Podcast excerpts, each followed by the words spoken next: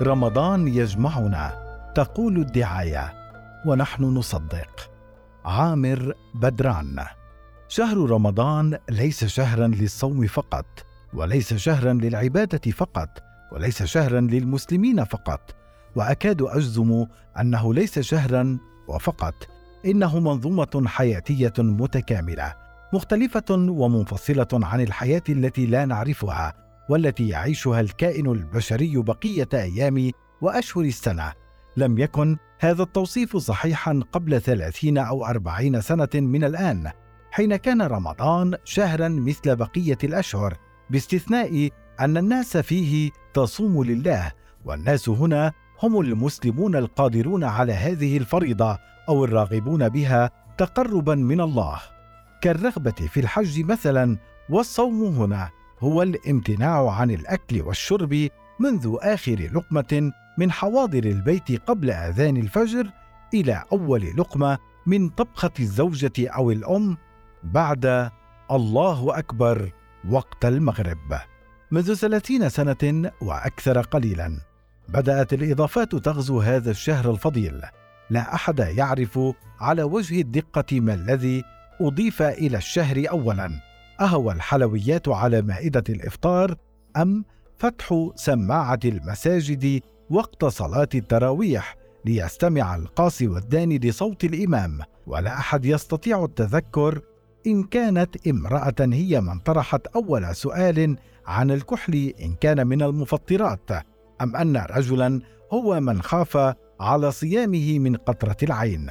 لكن وبصرف النظر عن البداية فقد أصبح لدينا الآن هذا الشهر الذي يمكننا تمييزه بالكثير من السلوكيات والعناصر السمعية والبصرية التي لا يمكننا رؤيتها أو مشاهدتها في بقية أشهر السنة.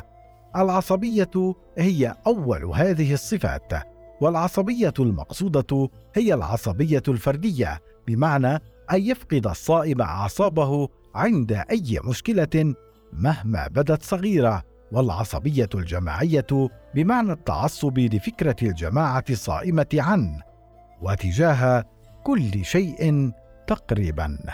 الفرد الصائم شخص حساس جدا تجاه كل ما يمس مشاعره. إنه يجمع هذه المشاعر طوال السنة يربيها ويتفقدها إلى أن يحل هذا الشهر ثم فجأة يضعها أمام الآخرين المختلفين. هو لا يؤذيه أن يرى مفطرا في الشارع وحسب بل تتأذى مشاعره إن سمع أن فلانا مفطر. صورة الطعام على وسائل التواصل تؤذي مشاعره ودخان سيجاره حتى ولو لم يكن مدخنا. يمكن أن يؤذي هذه المشاعر والمشاعر هذه المصطلح الجديد. لم يكن موجودا في طقوس رمضان عام 1972 مثلا أو على الأقل لم يكن بهذا الحضور والأهمية. العصبية الجماعية هي الأخرى تتمظهر في المشهد العام لأي مدينة أو قرية عربية وهي تنمو وتترسخ سنة بعد أخرى برعاية البلديات والمجالس المحلية. البلدية هي الراعي الرسمي لتزيين الشارع. إن أردنا اختيار مصطلح فضفاض وحيادي والصورة العامة للمدينة ليست هي صورتها اليومية المعتادة وهي لا تعبر بالضرورة إلا عن السكان الصائمين ما دخل هذا بالعصبية الجماعية. الجواب لا يمكن العثور عليه في حالة الرضا أو التواطؤ المتبادل بين المكونات المختلفة للتجمع السكاني لكنه سهل جدا لو قرر شخص مختلف أن يزيل هذه الزينة من الشارع على مدخل بيته. كيف تجرؤ على المساس بالمقدسات أيها الغريب؟ فالمكان لنا نحن. أقصد بهذه اللغة المراوغة أن الزينة دخلت على الخط كأحد عناصر الشهر. هل كانت عنصرا يجمعنا في رمضان 1976 لا لم تكن. عنصر آخر طرأ على المشهد في العقود الأخيرة هو الفتوى وتكرارها. في رمضان يبدو أننا نضع عقولنا على الرف ونصبح أسرى للشيخ على القناة الفضائية أو في المسجد. نمارس حياتنا طوال العام كما نرتئي نحن لا كما يقرر الشيخ إلا في رمضان. تصير أصغر شؤون الحياة بحاجة إلى فتوى. ليس فيما يتعلق بالصيام فقط بل بكل ما يتعلق بمعاملات البيع والشراء. والتعلم والعمل أطباء بخبرات مهنية طويلة ومهندسون بشهادات عليا سياسيون وشعراء ينتظرون رأي الشيخ في أوقات العمل مثلا. يشتري الطبيب كل أدواته وأدويته من مصانع في أوروبا وأمريكا. لكنه في رمضان يسأل الشيخ إن كان جائزا أن يشتري السكر للقطايف من دكان جاره المسيحي. هل كنا في عام 1981 نعرف ما يجوز وما لا يجوز؟ نعم كنا نعرف وكان الشيخ أيامها واحدا منا يسألنا كما نسأله يقتنع أو لا يقتنع بإجابة أحدنا ونحن نرفض أو نقبل إجابته لم تكن المعرفة حكرا عليه ولم يكن الاجتهاد الشخصي محرما ولم يكن أصلا للشيخ رأي إلا في شؤون الدين هل يتدخل الشيخ في أيامنا بشؤون الحياة ويتجاوز مهمته كرجل دين؟ في الحقيقة لا الحياة أصبحت هي الدين لا أكثر ولا أقل. من العناصر الدخيلة والتي لا تخفى على أحد. والتي ينتقدها الجميع بمن فيهم المتورطون بها هي أن رمضان كان شهرا للصيام وصار شهرا للأكل من حق الصائم بلا شك أن يفكر بالطعام وهو كذلك اليوم وامس ومنذ إقرار الفريضة قبل أربعة عشر قرنا. لكن ما يجري اليوم لا ينسجم لا مع فكرة العبادة ولا مع فكرة الإحساس بالفقراء ولا مع مغزى ضبط النفس. هجوم على الأسواق وكأن الحرب قادمة غدا. بثق في الوجبات وتنوعها وكأننا لن نأكل بعد اليوم. والأهم من ذلك هو الحديث الدائم طوال النهار عن الإفطار المرتقب أو عن وجبة الليلة الفائتة.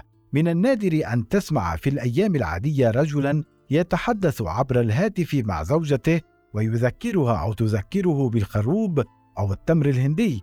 لكنك في رمضان لا تسمع إلا هذا. لا حديث إلا عن الطعام ومكونات الوجبة القادمة.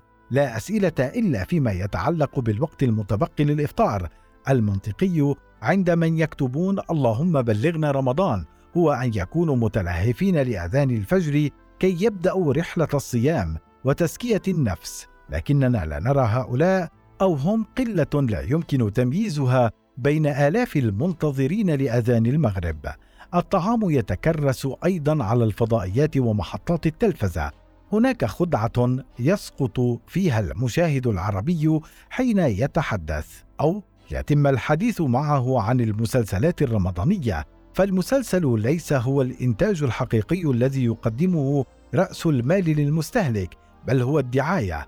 الدعايات هي التي تستحوذ على الوقت الأكبر للبث. أنت أيها الصائم تشاهد صلاح الدين الذي قرأت عنه في المدرسة وفي الجامعة وفي المسجد لدرجة أنك حفظته عن ظهر قلب. لكن صلاح الدين على التلفاز وفي رمضان تحديدا ليس أكثر من غطاء لترويج أرز بسمة وزيت السنبلة ودجاج الطازج وأنت لست هنا لتستمتع بعد نهار طويل من الصيام بل للتفكير في وجبة الغد. لا يضيف الحديث عن أزمات السير وعن الشجارات المتكررة في الشوارع ولا عن إغلاق شوارع رئيسية بالسيارات. لا يضيف للفكرة شيئا ذا أهمية.